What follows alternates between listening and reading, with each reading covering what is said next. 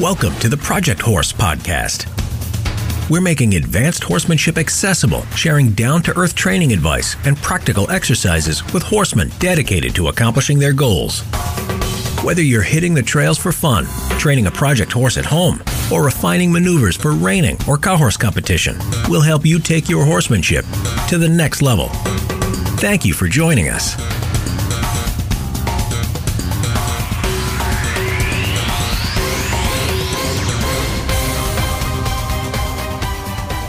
Welcome to the Project Horse Podcast. I'm Jake Lundell. I'm joined here with my brother Luke. Today's episode is sponsored by Drinking Post Waterers. We'll have more on that later, but first, we've got a lot of subjects to dive into. I've just gotten back from a couple weeks on the road. The main reason for my trip was the lesson and uh, three day clinic I did up in the Syracuse, New York area. And it was quite a successful clinic. We had a nice little group there very different group of horse owners. We had some people that had some cow horse interest and knowledge, and their horses were more geared toward the cutting and cow horse uh, as far as breeding and talent wise. We had a couple gaited horses in the clinic and a couple just regular quarter horses, like rope type horses. So it was a it was a little bit of a diverse group. And we accomplished quite a lot during those three days, but especially the first day, we focused on hammering out a lot of the just the fundamental core exercises, the essentials on the ground and under saddle. And one particular horse in that clinic that was, I would say, the greenest horse there and the one that needed the most attention. I, I focused a lot of my time on working with this horse. I had an assistant with me that was able to help keep the clinic moving as I gave this particular horse some special attention in different areas. And of course, as, as we were moving through the three days and this horse was improving and we were working through a lot of the issues that it brought to the table, it made me think of a horse that you, Luke, have had in training for a while here back in Nebraska and just the contrast between these different horses and how we've been riding them and working through some of their issues. One thing that I've really wanted to discuss on the podcast for a while because this has come up with multiple people that have either participated in clinics or have seen us ride or whatever. You're always going to get criticism from somewhere.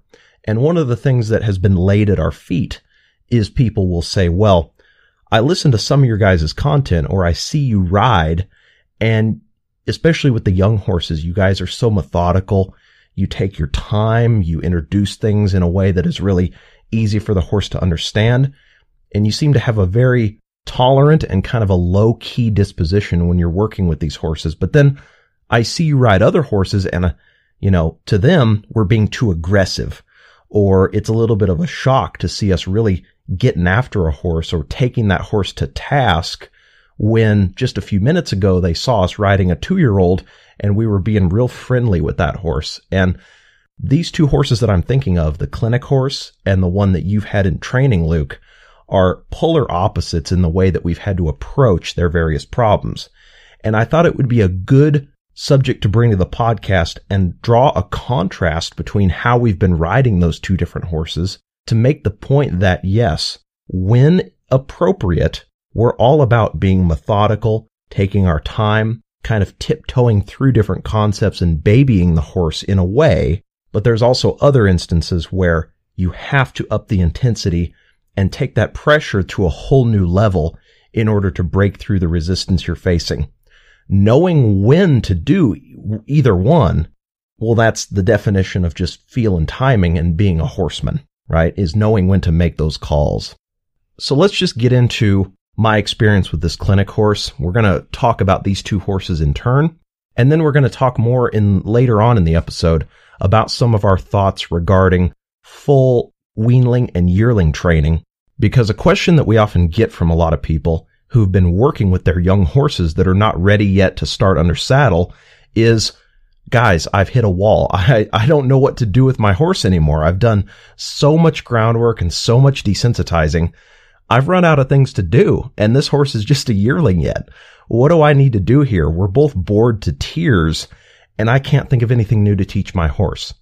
So we're going to present our thoughts on when you can go too far with kind of overloading the mind of a young horse and, and when you aren't going far enough and the people that do no imprinting or no training whatsoever and where we can maybe find a balance there when we're talking about full weanling and yearling training. But getting back to the horse that I brought up that I worked with at the clinic. So just to set the context, this horse was a gaited horse that it had very little prior training. It had been started under saddle, but my uh, estimation and, and from talking with the owner, it hadn't had a lot of consistency.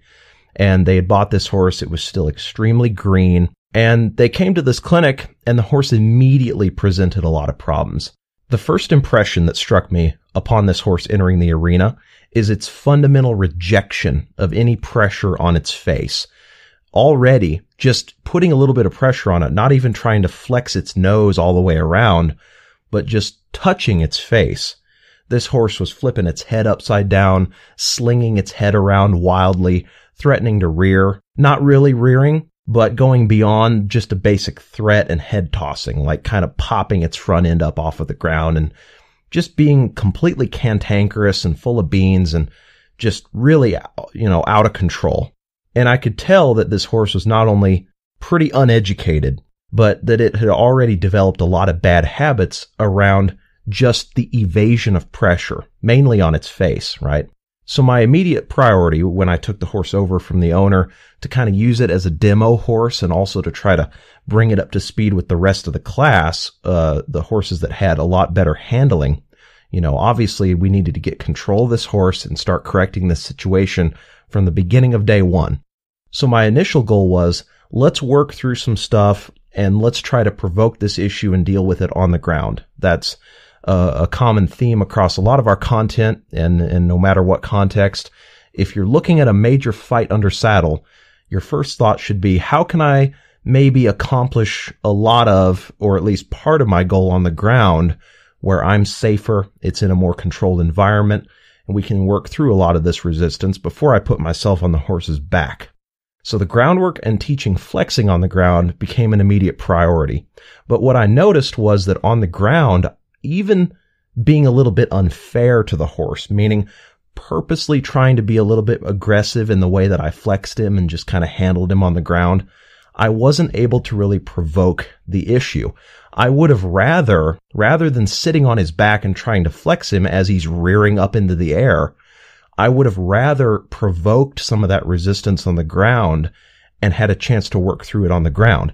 Those of you that li- have listened to the podcast remember the episode and then the extra that Luke uh, was talking about that Denali horse and, and her issues with respect to handling pressure and wanting to rear and all that stuff and how once that was provoked, he took that battle to the ground where you have more of a home field advantage. You're able to be a little bit smarter in how you now work through that bind and teach the horse something without putting either of you in a really harmful situation. That was my goal with this horse, but I wasn't really able to accomplish what I wanted on the ground and became clear that it's one of those horses that will handle a certain way on the ground, but there's a, lo- there's a lot of contrast between how they operate on the ground versus when you're on their back. And you work with enough horses, you see that. You see some that are very dull, quiet, and lazy on the ground. You get on their back and suddenly they feel a lot more sensitive and reactive. You know, some horses are that way, some are identical in the way that they behave both on the ground and under saddle. And there's all kinds of variants. This was a horse that had a lot of contrast. It had a, it had decent ground manners and it was flexing well on the ground, but you get on its back, totally different story. So this horse being as green and uneducated as it was, it didn't have a lot of body control. I couldn't immediately just get on this thing and start bending it around and yielding its hindquarters and all that stuff it had fundamentally very little control there, and it absolutely did not know how to flex laterally under saddle. So my immediate priority was let's just teach this thing to flex at a standstill. But the way I had to go about that was very almost babying in a way, extremely methodical, very tolerant of all of this horse's bad behavior and resistance and reactiveness and everything it was throwing at me. I had to be like a soft punching bag and just kind of move with it. Let the horse take shots at me. Let him get away with some things and just kind of baby and coax it along. A, very good example of how I was doing that when teaching flexing was, for example, being really methodical with the way that I slide my hand down the rein. And as soon as contact was made on that bit, as soon as I made contact with that horse's face, he would immediately, as like an instinctive reactive habit, throw his head up and violently toss his head around, what we call turning their head upside down, right? Which is not only just a rejection of what you're doing, but this is a horse that really understands the way that he needs to maneuver his head in order to take leverage away from the rider. He was very good at that, and this was already a deeply ingrained habit. But he was also so green that he was a little bit rattled mentally by that pressure at the same time. So just everything in his brain is saying, evade, evade, get out of here. And that led into the next thing, which was kind of semi rearing up in the air when you go to touch this horse's face. So not only was I being really methodical with trying to establish contact, but I set my expectations for beginning that flexing incredibly low, like below ground level. I wasn't even looking for that horse to even tip his nose or just give me a little bit of slack in the rein. I was looking to just establish contact and not have the horse be rearing or trying to tear his head away from me and turn it upside down and run off. I literally set my starting point at can I slide my hand down the rein, taking about two seconds to complete that. So being very smooth and methodical, letting that horse understand that I'm coming.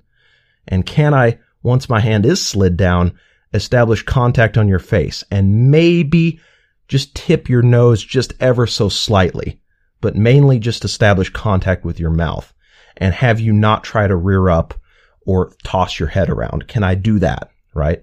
So I had, my timing had to be very good in the sense that I'm sliding my hand down and when that horse goes to do whatever silly thing it's going to do to try to take my leverage away and evade that pressure and effectively try to intimidate me to, to try to stop doing what I was doing, putting pressure on its face, I had to be very relaxed and kind of have a lot of elasticity in my arm and in my hand to where, you know, this horse was ripping his head around. If I was just going to try to establish contact on the left side of his face, slide my hand down the left rein, he would violently rip his head all the way around to my right toe and toss it around, you know, vertically and do whatever other maneuvers he wanted to do. And so I can't, I can't have my hand be rock solid to where he goes to take that nose away from me and boom, he hits a brick wall. That would have immediately sent this horse up and over. I can't jerk on his face because that's just going to rattle him more and provoke more of this outrageous reactive behavior that he's going through. But I can't release the pressure either when he's doing that. And that was the mistake that the previous rider had been making was this horse would violently sling his head around and threaten to rear and the the rider would just kind of stop doing what he was doing. And so the horse was being rewarded for that time and again and it was an ingrained habit now. So what I have to do is treat my arm almost like a rubber band in the sense of no matter where that horse takes his nose, I'm trying to stay with him and maintain that amount of pressure, but not increase it or release. So if I slide my hand down real methodical and establish, let's just say a quarter pound of pressure on his mouth, no matter where he takes his head or what he does with his feet, I'm trying to maintain that quarter pound of pressure on his face and, and not allow him to artificially increase it by jerking his head around and I set my hand against him and, and he hits it. He hits a solid rein, but I also can't release either. So I really had to be feather light almost and very spongy with my own hands to just stay with this horse until I could find something to release to, meaning he stopped moving his feet and he accepted that contact, even tipped his nose that, that same direction a little bit without completely flipping out and going overboard. With enough repetition throughout that first day of the clinic, I went from sliding my hand down and barely being able to touch his face to being able to flex him all the way around. But what I did was I found a starting point, just established that this horse could accept some contact on his face, and then using steady pressure, I just gradually kept coaxing him around toward my toe further and further and established, you know, to where I can slide my hand down and tip your nose. Well, now we're flexing to 90 degrees. Now we're flex, you know, with enough repetition I kind of brought him around a little bit and just got him relaxed and accepting a little bit of being handled. Okay. Which is the point of flexing anyway. It's not just to get the horse soft. That is the horse's first taste of really being handled in that way. And you're teaching submissiveness. You're teaching soft, submissive mental habits, what we call getting a horse mentally soft. That's where it all starts. So I really had to feather and baby and coax this horse to just get the flexing established. But with enough repetition, he was starting to come around. However, any new exercise that I taught during that clinic, those habits and that resistance that was so deeply ingrained were going to come out again and again. We teach a new exercise like yield the hindquarters. What is he audible to? Immediately tossing his head around, trying to run off, doing those same behaviors that he was doing when I was trying to establish flexing. Or the bending exercise, right? Any suppling exercise, impulsion wasn't as bad. He was he had no idea of how to just move out on a loose rein and be, and be relaxed. But I wasn't really touching his face when we were doing, say, the cruising lesson and things like that. So that wasn't as much of an issue with the impulsion. But with any of the suppling exercises, any new one that I taught, he would immediately fall back on his old reactive habits, slinging his head around, trying to take my leverage away, trying to evade pressure, threatening to rear. And each time I was having to do that same program of being really easy with him, being very methodical, because, and here's the reason why I had to do that. This horse was so green, bad habits aside, he was just fundamentally uneducated. He had no concept for any of this stuff, not the flexing, not the bending, not yield the hindquarters.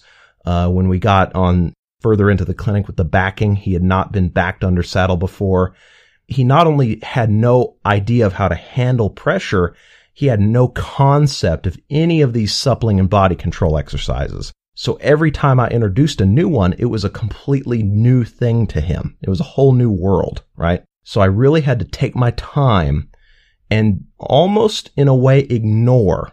Obviously, uh, that's not exactly what I mean, but I'm kind of tolerating a lot of his behavior and head tossing and everything else because I have a, a bigger goal in mind. And I was more focused during those exercises, not so much that he was feeling super soft to my hands, but I was more trying to find areas that I could release to where he was just accepting what was going on and just at least accepting the start of being put in that bind. Not so much that he's yielding his hindquarters with a lot of, you know, with, with hustle and he's perfectly doing a 360 while he's keeping his front end completely still and his head is resting neatly and relaxed on my toe. No, but can I at least just get you to disengage a step? Okay. And have it be somewhat relaxed and controlled and somewhat resembling the ideal of this exercise. Very low expectations very methodical, taking it very slow and easy and breaking, like breaking the exercise down. It's already a step by step process, but I'm breaking even the simple stuff into sub steps to just try to coax this horse along and ease him into all this because fundamentally he was incredibly green. On top of that, he's got bad habits, especially when it comes to evading pressure. And if I go to jerk on him or be really aggressive, lose my temper, or up the intensity too much, he's just going to mentally check out and he's probably going to be rattled enough that he's going to rear up, flip over backwards, and we're both in trouble at that point. So I really had to baby this horse along throughout the clinic. But the key point was all that resistance and bad habits aside, because this horse was so green, when he finally was able to grasp the concept lesson of the exercises that I was teaching with enough repetition over the course of the clinic, he actually came around really well and made, I would say, a thousand percent improvement from day one to day three. But it was a painful, slow, repetitive process to get there. Okay.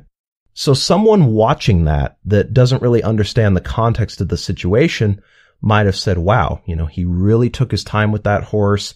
He tried to, anytime that horse was throwing up a, a ton of resistance, threatening to rear, even kind of semi rearing a little bit as, as I'm going to bend the horse around or yield its hindquarters or whatever. You know, he doesn't get aggressive, but he just kind of stays with the horse until the horse relaxes and finds it. and just being very methodical, right? Very forgiving in a way. And with enough repetition, that horse came around. So someone that has no idea what I do or only saw me on that horse might have gotten an impression that with all horses, I'm this easygoing guy that just takes it as slow and steady as need be to just ease the horse into it, right? But the problem is that's just one snapshot in time and, and one contextual situation where that, that was appropriate as a rider.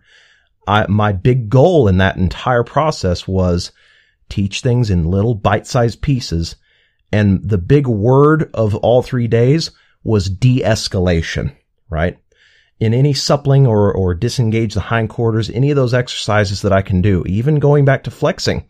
If this horse is wanting to take things to the level of trying to rear, what can I do to just get him to come back to me and accept the basics of the exercise?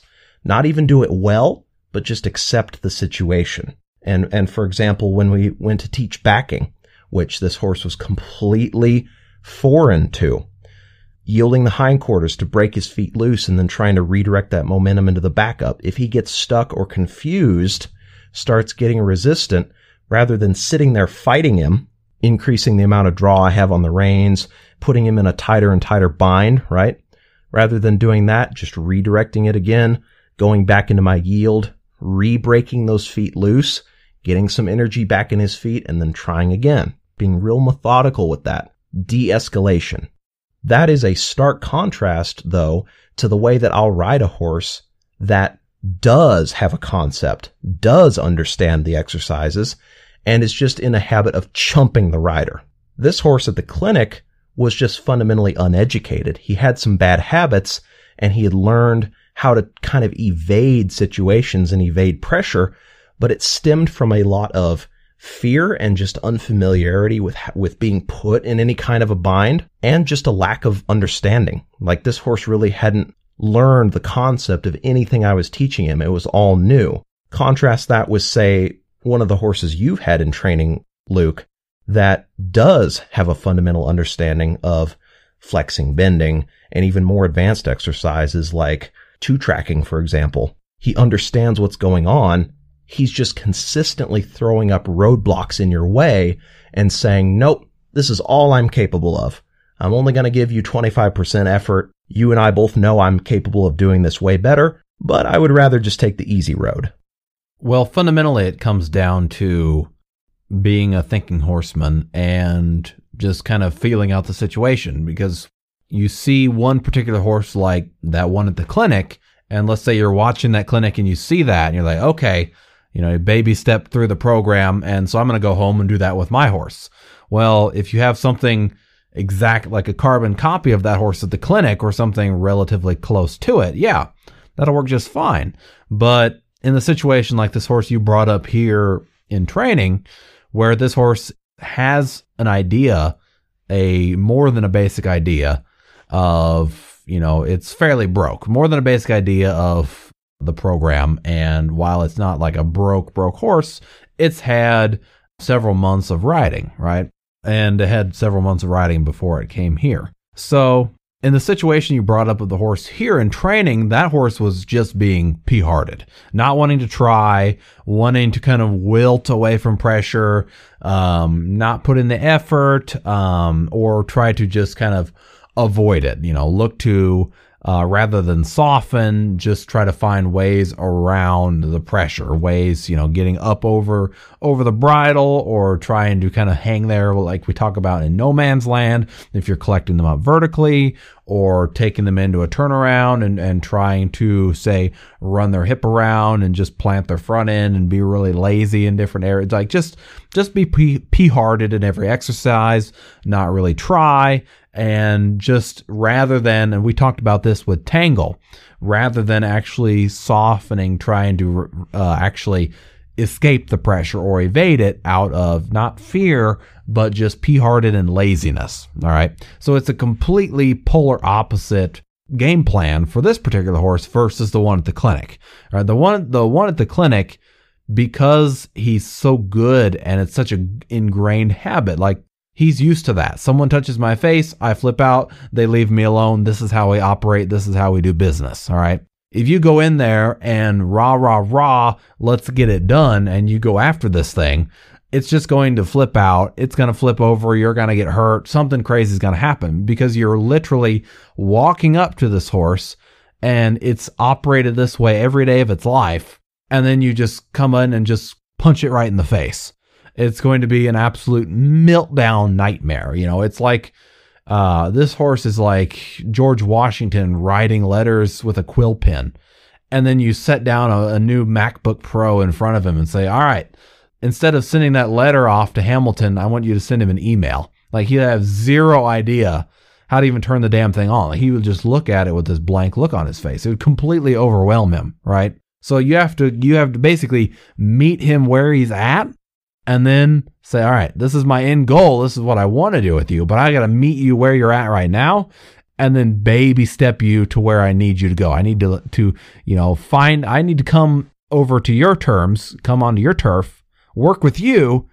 Uh, we can be friends. I need to show you a new way of operating. But I, and basically what you're doing coming into the situation is fundamentally reprogramming him, his whole, whole thought pattern since the time that he got started under saddle, right? So you can't just walk in and say, all right, my program now, and immediately change everything. You have to come into where he's at in his program, which, you know, I mean, you could say, you could call it a program, and you have to say, okay, this is where we're at. So, what's the closest I can get to a step towards my program?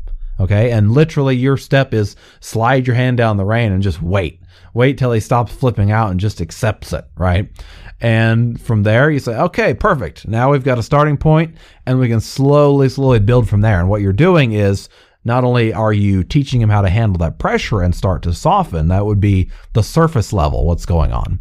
But really, what you're doing is you're fundamentally changing his thought pattern and how he, his whole mindset around pressure and submitting to you as the rider. You're fundamentally revamping his whole mentality while on the surface looking like you're teaching him to flex. Instead, you're actually working on just the whole mental game of training this horse and saying, okay, I need now, we're going to completely rewire this to the point of I pull, you give. I need you to look to me for the answers. I need to, th- I need you to start thinking your way out of a problem rather than just throwing your head up, throwing, you know, throwing your hands up and saying, screw this, I'm out and having a little temper tantrum, right?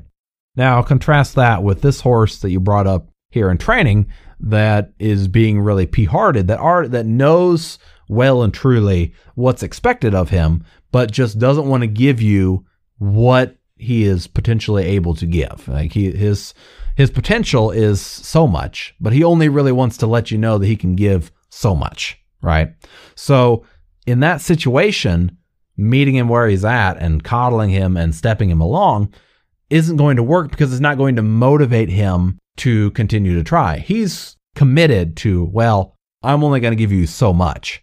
And so trying to then baby step him along, that requires him to be like, ah, okay, I can start winning this game. I can do that. I can do this. And it requires him to continually want to give you more and more and more. And as a general rule, most horses will always, they'll put in the effort to step themselves up so much, but you reach a point and this isn't just one point. You'll reach this point at different times. But in the beginning, when you're first starting a horse, or like this horse at the clinic, that's a really a clean slate as far as an actual good program. They will try for you and make leaps and bounds of improvement with you doing very little, right? That's just the nature of the animal. They're, they have a lot of try, especially in the very beginning. You're teaching them something new. They soak it up like a sponge. They get to a point though where they get complacent and they're done trying and you have to step them up manually you as the trainer and that's what you know that's what separates the the Andrea Fappanis and the Sean Flair like they're able to figure out how to how to get the most out of this horse that it, it has to offer it doesn't think it's capable of it or doesn't want to do it regardless whatever it is and they're able to kind of give them that extra little oomph of motivation to take them up to that next level. Once you push through that resistance, all of a sudden the horse is like, aha, I can try this hard. And then they step up for you and then they begin to elevate themselves without you really having to do that much as the trainer. And you just constantly you progress, then you plateau, and the horse is like, ah, I don't know if I can go any further, or I'm done trying. And then the, the trainer, you have to say, okay, you are tapped out potential wise, and this is where we're at. Perfect. Or you have to say, no, you've got more in the tank, you just don't know it. And then you got to step the horse up, push him through that little ceiling, and then the horse realizes, okay, here I'm at, and then they'll start to take off again. Well, this particular horse, being just pea hearted and not really wanting to try, the answer to this horse rather than baby stepping him because again like i said he won't step himself up at this point. He's kind of maxed out as far as he's concerned. So the step with this horse is to turn up the heat. We had to up the pressure and really start taking it to him and being aggressive in order to get him to realize okay when i'm pea-hearted and I'm not trying life gets a lot worse. What do i need to do to make the situation better and after about three days, where it wasn't really pretty, having to really get after this horse, ride him twice a day, pretty soon after that, after three days, he's like, okay, you know, life is pretty tough here. I need to start figuring out how to how to make this situation work so we can be friends again and come out that fourth day, he was ready to learn. He was receptive. He was looking to try for me and find the answer when I'd put him in in a bind or soften him this way or that way. He was looking to be good, looking to play play nice and be on board uh, with the program. And at that point, perfect. We can be friends now. The pressure's off. Go back to just normal riding, um, and no harm, no foul. But I think a lot of people, and this is a great kind of dichotomy to talk about is a lot of people get fooled into one of two camps. You either get fooled into all the time you're always nice and the horse is always just kind of this this victim of our feel and timing to where it would be perfect but we just kind of bungle and get in the way and pull too hard or pull too fast and scare it and whatever.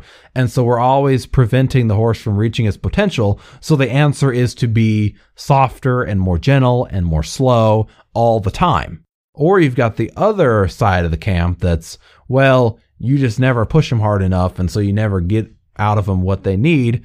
So always be aggressive, always be jerking on their face, always be kicking on them, always take it to the max because you've got to get the most out of them, right?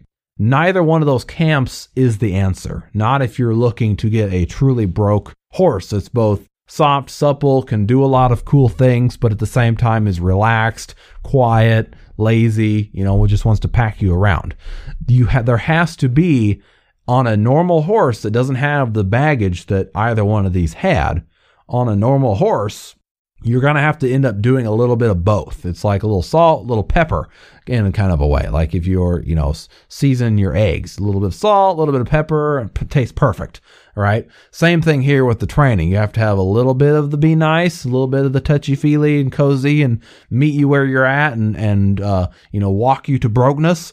But at the same time, there has to be a lot of, there has to be an equal amount of, all right, you know, get your ass out of bed, time to go to school so, but in this particular case, like, you know, with this horse with Jake, it, we have to completely kind of change up the program. No horse, you can't have a cookie cutter program for any horse. This is no, no exception. This one, we have to say, all right, all salt only, all, only salt right now, only the touchy feely, only the, I'll meet you where you're at. I'll work with you. What can I do to have you work with me? Right? Meet the horse where he's at and kind of capitulate to his needs in a way. Now, this other horse, the one that I was riding, it needs all the pepper right now. Only pepper for three days. Only the get your ass out of bed from now on. You know, you're up at this hour, you're brushing your teeth, you're going to bed at this hour, you better shower without me telling you to. You know, very strict disciplinarian. You can do a lot better. We're having a come to Jesus type of a week here, right? Only that. Then, like with this horse that I'm riding, after three days, all of a sudden, you know, we see the light, right? He comes out, he wants to work with me, he wants to try, he wants to learn. He's receptive again. He's no, he's like, all right, this whole avoiding pressure, trying to be pea-hearted, not putting in any effort, that's not that's for the birds. I want to come out here, we're a team, I want to work with you. What can I do to not get your attention and get in trouble, right? Perfect. I'm I can be your best friend now. Here we go. Let's here's what I want you to do. Perfect. Excellent. We're done for the day. You know, great ride. Now, your horse, Jake at the clinic, if it was to say, come to us in training, you literally do the exact same stuff you did at the clinic, but more thorough because you'd have more time. Now, in about, you know, four to six weeks, you would have fundamentally revamped this horse mentally. And then guess what? You may have to end up throwing in some pepper now, some aggressiveness. You can't just stay with one thing all the time, but for the situation, you have to you have to meet the situation with the proper solution. And that just comes to feel, timing, experience, and just, you know, realizing that, okay, one is not just going to always work all the time. You have to say, okay, in this situation, what am I feeling here? You know, can, if I add more pressure, am I going to provoke a fight that I can't win? Or do I need to up the pressure right now because I'm, the horse is just kind of chumping me and fooling me and I need to push through this resistance? It's a very, a very difficult concept to really articulate. And at the same time, it's a very kind of almost taboo subject in the industry, you know, to say, oh, we got to up the pressure on Fluffy because Fluffy's being p-hearted. Oh, never, not not Fluffy. You know, the the noble equine would never come out and not want to put in the effort. You know, it's always me that's getting in his way. Yes, for sure. There's definitely times where you're getting in the way and not getting the job done and preventing your horse from progressing. But there are absolutely situations all the time, very, very common, where adding the pressure and taking it to the horse is what's necessary to get the job done. But at the same time, there are times where slowing things down, taking super small baby steps, and being as nice as possible is the answer to the situation. So it, it's all a situational game, and it's just a matter of reading the situation and being you know, it sounds cliche, but it's very true. Being a thinking horseman. But how do you become good at reading those situations and understanding what that horse needs? Unfortunately, that's just something you have to develop through experience. And it will, it will be a lot of trial and error. Like th- there's a lot of times I can look back on horses that I've trained where I was way too forgiving, took things way too slow, didn't expect enough of my horses and they were just routinely chumping me in every single way. And I wasn't calling it out or addressing it and just kind of babying things along when I needed to actually up the pressure and get something done for once. But there's other times that I can point back to where I was way too aggressive and went too overboard on a horse that was not ready and not prepared. And I rattled their cage way too much. I would say as a general rule, though, that most people fall on the side of the spectrum. Most horse owners and riders are on the side of being too, too passive, too willing to accept their horse's disrespectful behavior, too willing to accept a lack of performance and a, a lack of fulfillment of what this horse is really capable of. And they don't push things enough. But what we want to have is a balance and some intelligence in how we approach these situations. And and this is something that's come up before. We've had, we've had several people that we've worked with. I don't think there's a horse trainer out there that could say that they've made everyone always happy 100% of the time. We've been approached by people that had a very wrong impression of our program. We've been approached by people that thought we were big softies, right?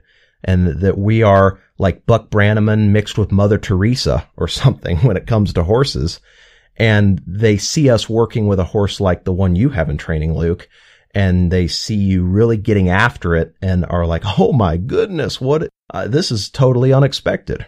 And then we've got other people that have seen us in those moments and that's all they know, and they think we're worse than Vlad the Impaler.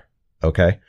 No, it's a snapshot in time and we're gauging what we're doing based on the context, right? So I think just to wrap this up, this is a very good example between these two horses of what's called for and when and just that entire context because there's not enough discussion of that in the industry.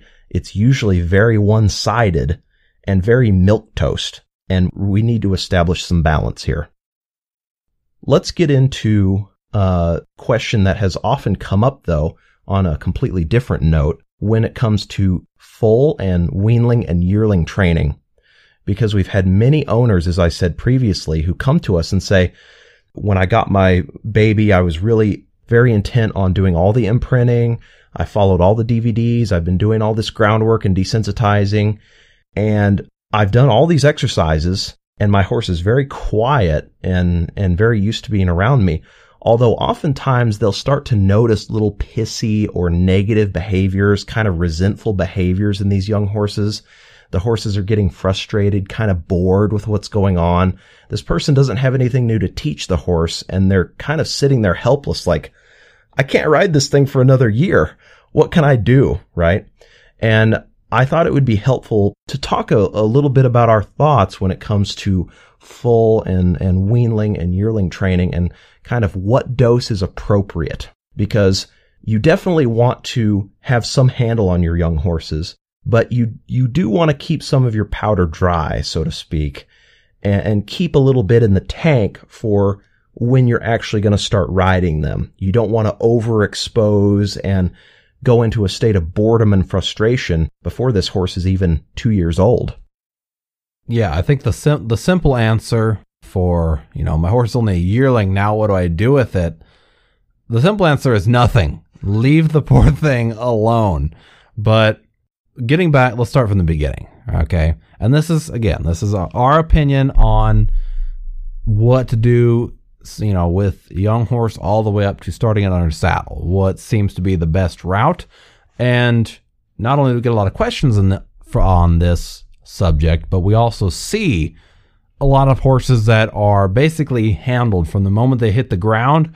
Got to get our hands on Precious uh, and you know rub it down, desensitize it to every every possible object it'll ever run into, and then we basically don't leave it alone from the time it hits the ground till now we start it like as a three year old or something. And it's never gets a day of peace. And so by the time it's a three year old, it's already swishy tailed and doesn't want to move out. It's resentful. It, it's like a disrespectful dog that's all over the top of you, has no respect for human beings. And at the same time, it hates work. It absolutely hates its life, doesn't want anything to do with people because it's been poked in the eye and pestered for three, two, two, three years of its life and it's just fed up and done with it.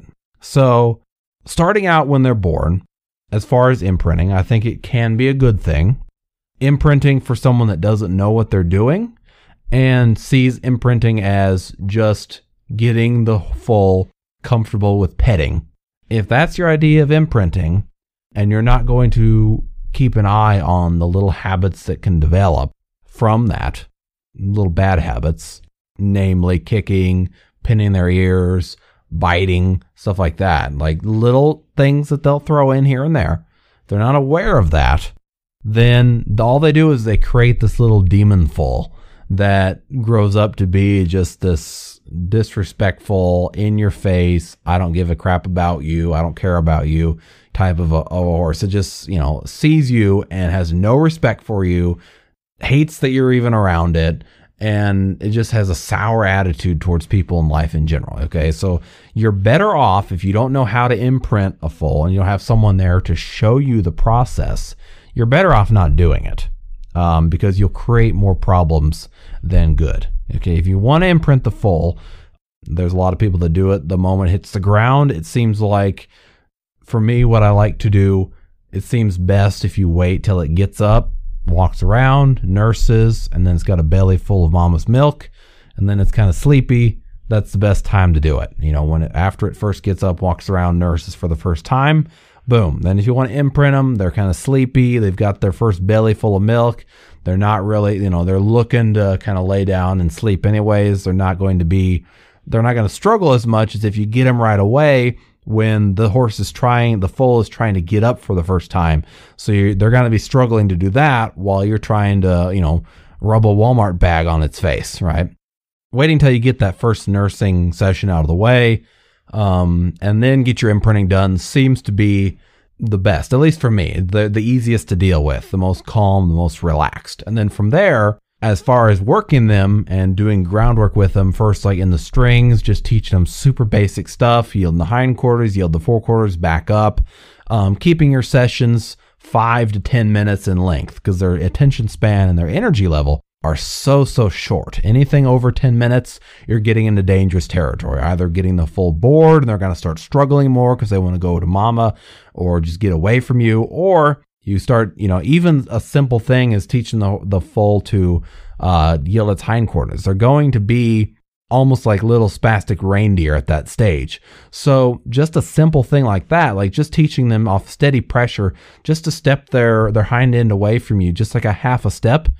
There's going to be lots of of little mini struggles throughout. So the foal is going to get out of air very fast. They get themselves out of air very quickly. So anything over 10 minutes, you're getting into trouble of of doing some physical damage to this foal because nothing inside of them is really developed and it's all very delicate and tender. And so you over here ramming and jamming on this foal trying to get it to do something as silly as just step away from some steady pressure. I mean, we've got years to teach that. It doesn't have to get done on this Tuesday afternoon. Okay. So anything over 10 minutes, you're getting into dangerous territory. If you want to do multiple sessions a day, little five to 10 minute sessions twice a day, once in the morning, once in the evening, that'd be great. Otherwise, just once a day is sufficient. But generally, what we do is 30 days to say six weeks of daily training, right? Starting out very basic and slowly progressing to the point where we're getting them to kind of follow us around and lead, etc. So after four to six weeks of working with them and kind of teaching them very basic stuff, mostly gener- you know, mostly revolving around moving off of pressure, forequarters, hindquarters, backing, leading, following you around, that sort of stuff. Very basic stuff. We're not doing any lunging or anything crazy like that. After that, it's they generally do best to turn them back out, and at that point, having six weeks in on them, four to six weeks into it, they're generally good enough to be kicked out in a bigger pasture with mama instead of like in a in a run enclosed somewhere where you can kind of monitor the mare and baby um, and you kind of have to regulate turnout every day like you know only like an hour or something like that just to make sure they get out but at the same time not too much to where they get into trouble or something like that right? So you, they've they've moved beyond the regulatory stage and now you can kind of kick them out into pasture. And at that point generally we leave them out there till it's time to wean them at around month month five four month four to five somewhere in there. Once we're ready to wean them then at that point before we start it for about a, a week to two weeks prior to me actually weaning them then i'll begin basically pick up where we left off right? With go back refresh the yield the hindquarters, yield the forequarters, the backing up, the leading, all that stuff. And if we did our job right in getting them really quiet around us, then it shouldn't be an absolute, you know, obviously they'll be fresh and full of beans for a few days, but they quickly come around and, and to where you left off the the first session, the first time around, the first six weeks. So for about two weeks to a week prior to being weaned, we'll come back and we'll start the review process and then progress the groundwork. We'll get them weaned. Obviously, for a few days after they're weaned, it's kind of chaotic and you don't get a whole lot done because they're so focused on where's mama that they're not really that interested in listening to you, but that quickly wears off and you can get something done. At this point now, when they're five to six months into this, I'm going to start actually working on things like lunging or sending them in, in and out of gates, circle driving, just basically really stepping up the groundwork program, starting to introduce a lot more physically demanding exercises. So now you have to do it within the capabilities of the horse. So when I lunge them and throw in rollbacks and stuff like that, I'm not looking for them to hustle out of turns and, and different things like that. We'll barely lope. If if the foal is kind of fresh and wants to run around, then we'll lope. Otherwise, I'm just staying at the walk and the jog. I'm not care. I don't care about making the horse lope. It's not the proper time to worry about that. So never at that point am I focused on on actually loping the horse in any lunging or anything like that. You know, I'm just focused on following the feel of the halter, being soft, being responsive, stuff like that, right? And at this point, you should have a very good grasp of not only just your general lunging, but things like picking up the horse's feet, flexing with the halter, all that stuff. The horse should just be very good, easy, and quiet to deal with and just be around. That's your main goal at this point is just make this foal a productive citizen. Get him quiet, get him good about being handled, but you do not need to really focus on making him an A plus at any exercise. Heck, a C plus to a B minus is perfect for a foal. We're not after perfection. Nothing that you do at the stage is going to have a huge impact on when he started anyways. It'll make life easier dealing with the horse, but that's it. But you're not out anything if you if you didn't do any of this. So don't try to make it perfection because again, they're only 5 months old, 4 or 5 months old they don't have the t- the attention span or really the capacity mentally to handle you going after it with a perfectionist mindset. Okay, even here at the at the four to six month mark, I'm keeping my sessions under half an hour. 20 minutes to half an hour is just fine. Or I'm really, really watching their air. The more this horse struggles, the less time I'm going to do, and I'm going to look for I'm going to look for smaller and smaller uh, steps of progression. You know, so if he's really struggling with a particular thing that day, I don't do much else, and I just look to kind of get a little win with this particular exercise, show show him where what needs to happen, and get it a little bit better. Come back to it again, no harm, no foul next day. And everything is just super small and just baby steps. All right. And at that point, I'll work with the horse again for another, I'd say about six weeks, six weeks to two months potentially, but I, I I would say around six weeks is is just fine. And you know, some people have more time and they can put in the two months. You know, we're more of a okay, we need to be efficient about this. Six weeks um, is usually generally plenty. And at that point, kick him out. Leave him out in the pasture with his buddies. Let him be a horse. Let him grow up. Let him be a horse. And you can come get him again in six, seven months' time when it's he's a yearling. At that point, when he's a yearling, you can bring him back in for another, say, three to four weeks of a tune up. And at that point, you can start actually making him canter and have more expectations with the things that you're doing. Step it up a little bit, but nothing crazy, right? Same thing again, reviewing all the flexing, the feet work, lots of backing, lots of lunging, um, and just getting him to be a good citizen to deal with, right? Three to four weeks is plenty.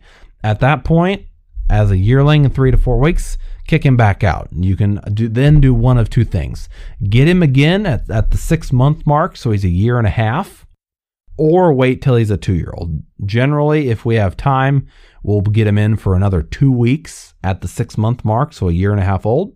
Refresh briefly things. And then next time we get them in, we're starting them as two year olds under saddle. All right.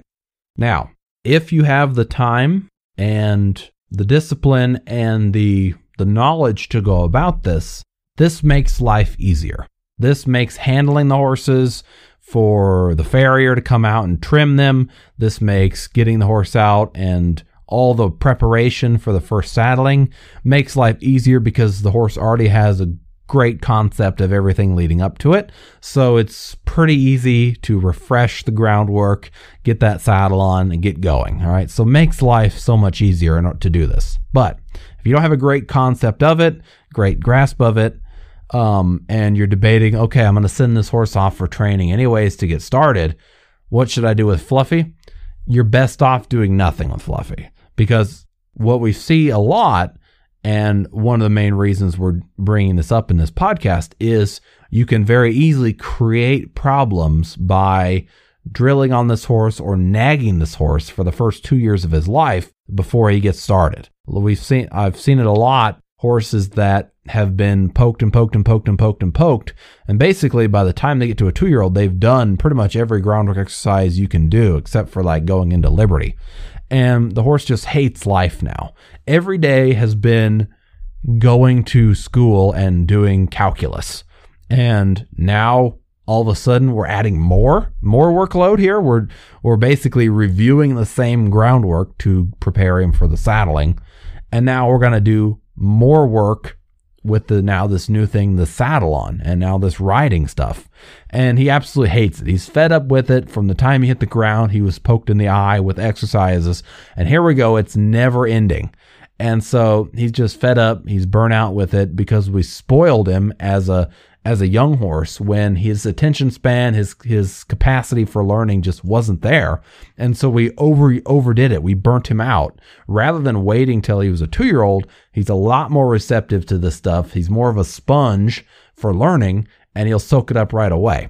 So if you're not able to deliver on what this horse needs in the, the process from foal to a weanling to a yearling, then you're better off just to forego all of that and just take care of him as need be when he's first born, monitoring him for that first month or so when it's pretty crucial.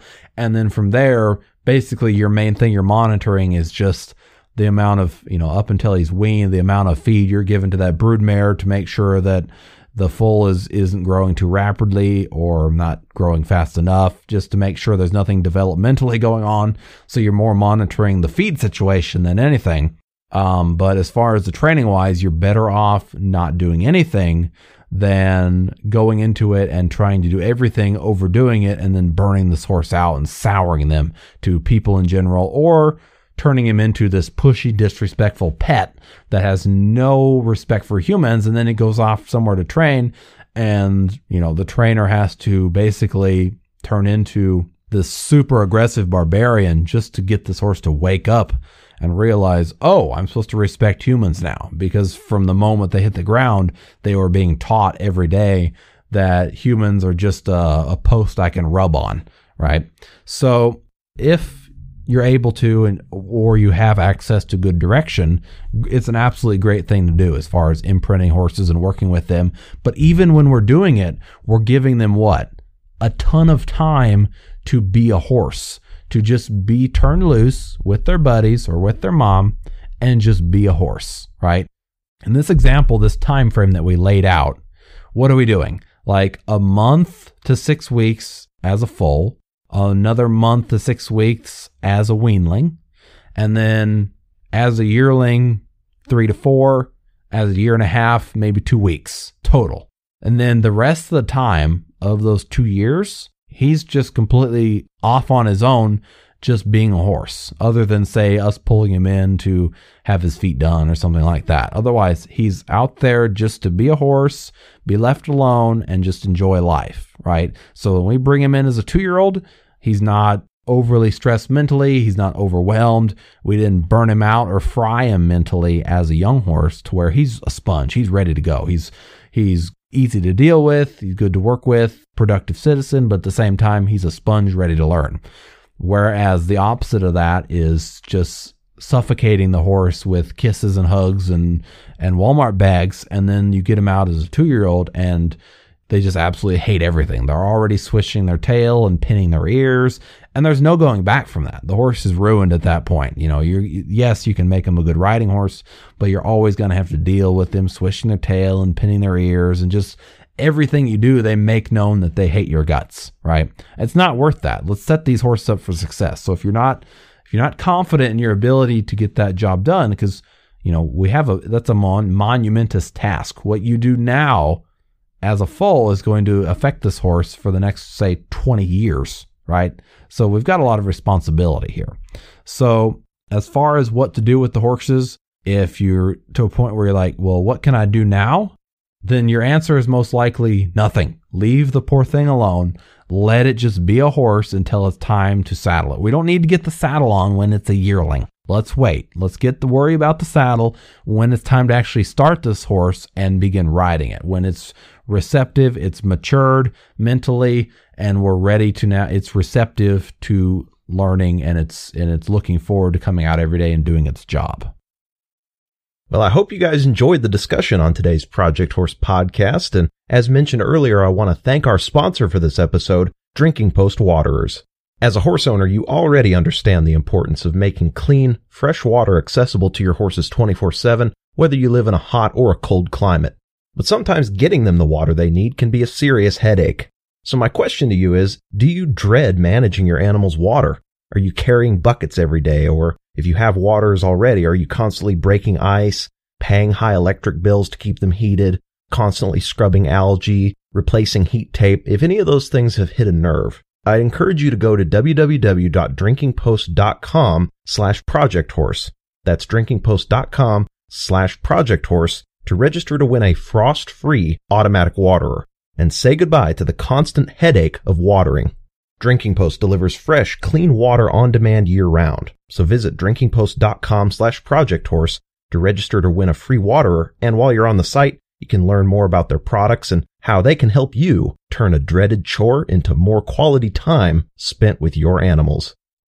Well, once again, I really appreciate you guys listening to the Project Horse podcast. I hope you got value out of this episode. Now that I'm back from my two week excursion on the road, I've got some more extras content in the queue. Obviously, we're going to be cranking out main podcasts and we're gearing up for a few clinics. We've got our three day horsemanship clinic coming up right at the beginning of April. So less than a month away. There's still a few spots. If you're in Nebraska and you have time, uh, as rainy as it's been here, if you want to go to an indoor arena and spend three days working on your horsemanship, kick the rust off of these horses and get geared up for a full summer of riding, that's going to be the perfect clinic for you. Obviously, we've got the advanced clinic coming up in Texas in May as well. Some more developments on the company and the academy front. So a lot of things are in motion right now. It's been a blessing to have you guys listening to the podcast and supporting us. We can't thank you enough. And as always, if you have questions, feel free to find us on Facebook. I'd seen a couple comments from some of our listeners wondering how they can better get in touch or leave comments on the podcast. And if you go to Facebook, just type in Lundahl Performance in the search bar if you don't follow our page already. And we'll be posting the links to this episode. So feel free to comment below and even private message the page and let us know if we have, if you've got any ideas for topics that we ought to be covering, or if you have questions on anything that we said in the episode, or if you have praise or criticism of us. Either way, we want to hear it. So thank you guys once again for listening. Hope you have a good day and we'll see you next time. Thank you for listening to the Project Horse Podcast. If you enjoyed it, be sure to subscribe and give us a five star rating to help more horsemen like you find our content. You can also check out the Lundahl Performance Facebook page. There you can message us with any questions or training topics you want covered on the show. You can also learn about our training program, clinics, lessons, and the consulting we do for horse owners across the United States and abroad. Thanks again for listening.